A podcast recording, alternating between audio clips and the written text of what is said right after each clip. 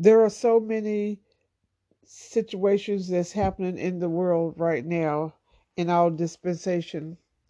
We hear many, many voices and we run off with those voices. I heard a new word the other day and it, it kind of shook me. I hadn't heard this before, and it's called a cancel culture.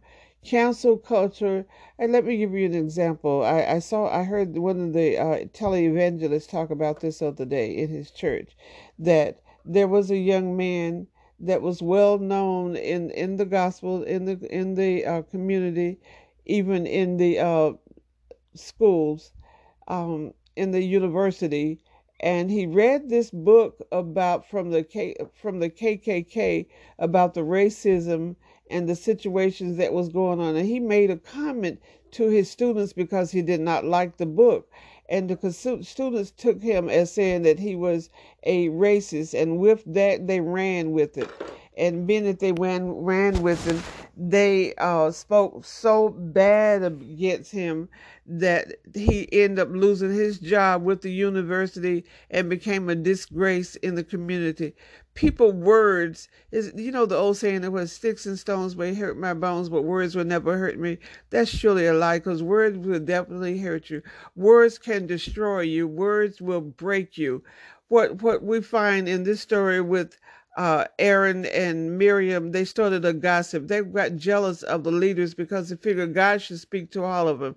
They should think back and remember when God told Moses, when Moses came out to the mountain, and God wanted to speak to the people. Well, before he went to the mountain, and God wanted to speak to the people. He told God to have them clean themselves up, and and I will come and I will come before them and speak to them. So when God came with them with a rumbling and a noise, they got afraid. And they said to Moses, No, no, he talks too loud. You all, you talk to him and then tell us what he says. And that's the position that we have been in for many, many years. Recently, in in the situation as to what's happening, even behind the recent um, elections, I'm understanding that the uh, ev- the white evangelicals, which predominantly are are Republicans, have been telling the Christian body, the body of Christ, that Trump was a uh, is a man of God they use a spirit of deceptions. Matter of fact, I look at it as they have the same familiar spirit that he has. And my thing is, if you don't know the word of God, you can easily be tricked. You can easily be be deceived by just listening to someone else interpretation and, and right now there's a lot of what somebody else thinking is going on television facebook all over and, and the internet period all over until we get out of this mess and get into 20 21 into a different mess. But we have to focus on knowing the Word of God for ourselves. That's what we're uh, inclined to hear. We have to be in the position that we read our Bibles, learn from ourselves. Yes, God does send teachers, prophets, uh, evangelists, pastors, bishops. He sends all of the all the many gifts he gives us. However, he holds us responsible to for us individual to make sure we read his word and we know how to live his word. There's one one scripture that is most prevalent right now. He said god said those people those christians those that are called by my name if you will humble yourself seek my face and turn from your wicked ways then i will heal hear from heaven and heal your land Surely, surely, family, we do need a healing.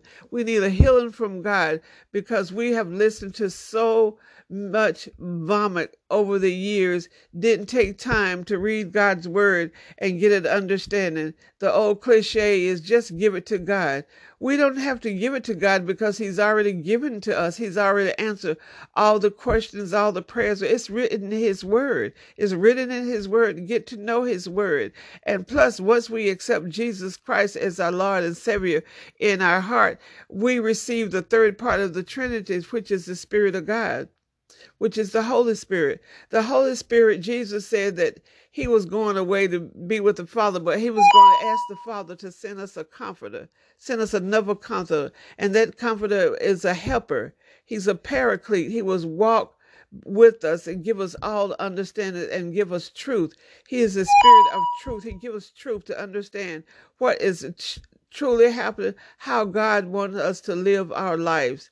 And that is definitely what we. But sometimes we settle and we like to hear, we, we have itching ears. We want a leader to tell us, say things that's comfortable as to to make us feel comfortable in the well back in the slavery days i i have read i have done some reading and and realized that um have, have realized that that uh, a lot of the teaching the uh, slaves or ex-slaves are coming up through the generations even in our, our culture in our black churches we did not read much so therefore we accepted whatever was gurgitated to us whatever that pastor's opinion or teacher's opinion was. And a lot of it is old cliche. We, we don't know exactly what the word of God says. God wants us to prosper and have a, a bountiful life, not always begging, always going to someone for need and help. He wants us to live a prosperous life, a healthy life. If we read His Word, we would know exactly how to eat, what what um yes he gives us the doctors for situations that our body has gone so far. Or we have emergencies? Or we have illnesses? Yes he has placed the doctors there with knowledge to be able to supply the right kind of medicine. But for for what we ever do we should always know that God has already supplied it all for, because Jesus died on the cross. It says, with his stripes, we are healed. The, the abuse that Jesus endured, we don't have to endure that abuse, but we need to know his word, know his spirit lives in us and and learn the word of God. When we learn the word of God, we're uh, better able to understand what our job is, what our calling is. Now, one one thing I, I remember in the in the Bible, I may not know the complete address, but there there the the Bible tells us when we catch a person in a fault, we're supposed to go to that person. If that person doesn't change, then we go get one other person and take them back to that person. We both of you go to that person, and still, if they don't change, we're supposed to take them to the church, and the church is supposed to dismiss them or put them out. But in this dispensation, we don't do that because most churches have the same issues we're having to deal with a sister or brother about, a brethren about. God is faithful to his word. No matter what we fall into, he will give us a discerning spirit. There's such a deception spirit. That spirit of Leviathan is really prevalent in today. He will uh, deceive you, mm-hmm. take you into a world that you don't really understand. He will close your eyes so that what you, you think you know what's happening, but he can deceive you so that you only go to um, what what man is said and we don't check out what man is said.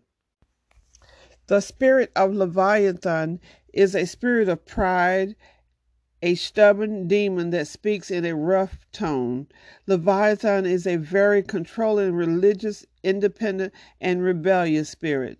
Look around. Don't you see that? We see that prevalent every day. What the spirit does is, is it, it, has a familiar sometimes it has a familiar spirit that re- easily relates to someone else because you know uh, the word of god tells us to try the spirit by the spirit. And we're not focused in knowing that the who the true spirit of god is alike we would accept any any deceptive spirit that could say nice controlling words and get us all confused. And we've started believing what that spirit or what that person is saying the word of God tells us that we fight not against flesh and blood, but principalities, spiritual wickedness in high places, and there is much spiritual spiritual wickedness. It it can even enter into families. We can start gossiping in the family. We don't like what one other person is doing. We should learn how to be truthful truthful in the family and, and walk up to each other just sit down discuss the situation and you know to be, i do believe that bet we're better together if we're all able to come god wants us to, to come together god wants us to live a peaceful life a joyous life not always broke down always have drama and issues going on. That's not what the Spirit of God wants us to, how He wants us to live. Second Timothy 4 and 3 says, For the time will come when they will not endure sound doctrine, but after their own lust shall they heap to themselves teachers having itching ears.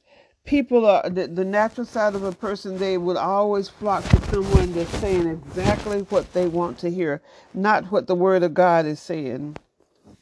In Genesis 41 and 24, it said, And the thin ears devour the seven good ears. And I told this unto the magicians, but there was none that could declare it to me. This is when the king uh, had a dream, and he was telling telling the dream, and he saw uh, this was what was happening, and he didn't quite understand it. So he was trying to talk, tell tell it to the priest, and only Joseph was able to interpret that dream. Now in Jeremiah it said, "Nevertheless, hear thou now this word that I speak is thine ears, in thine ears." and in the ears of all the people. Jeremiah was a prophet that God gave many warnings to to the Israelites.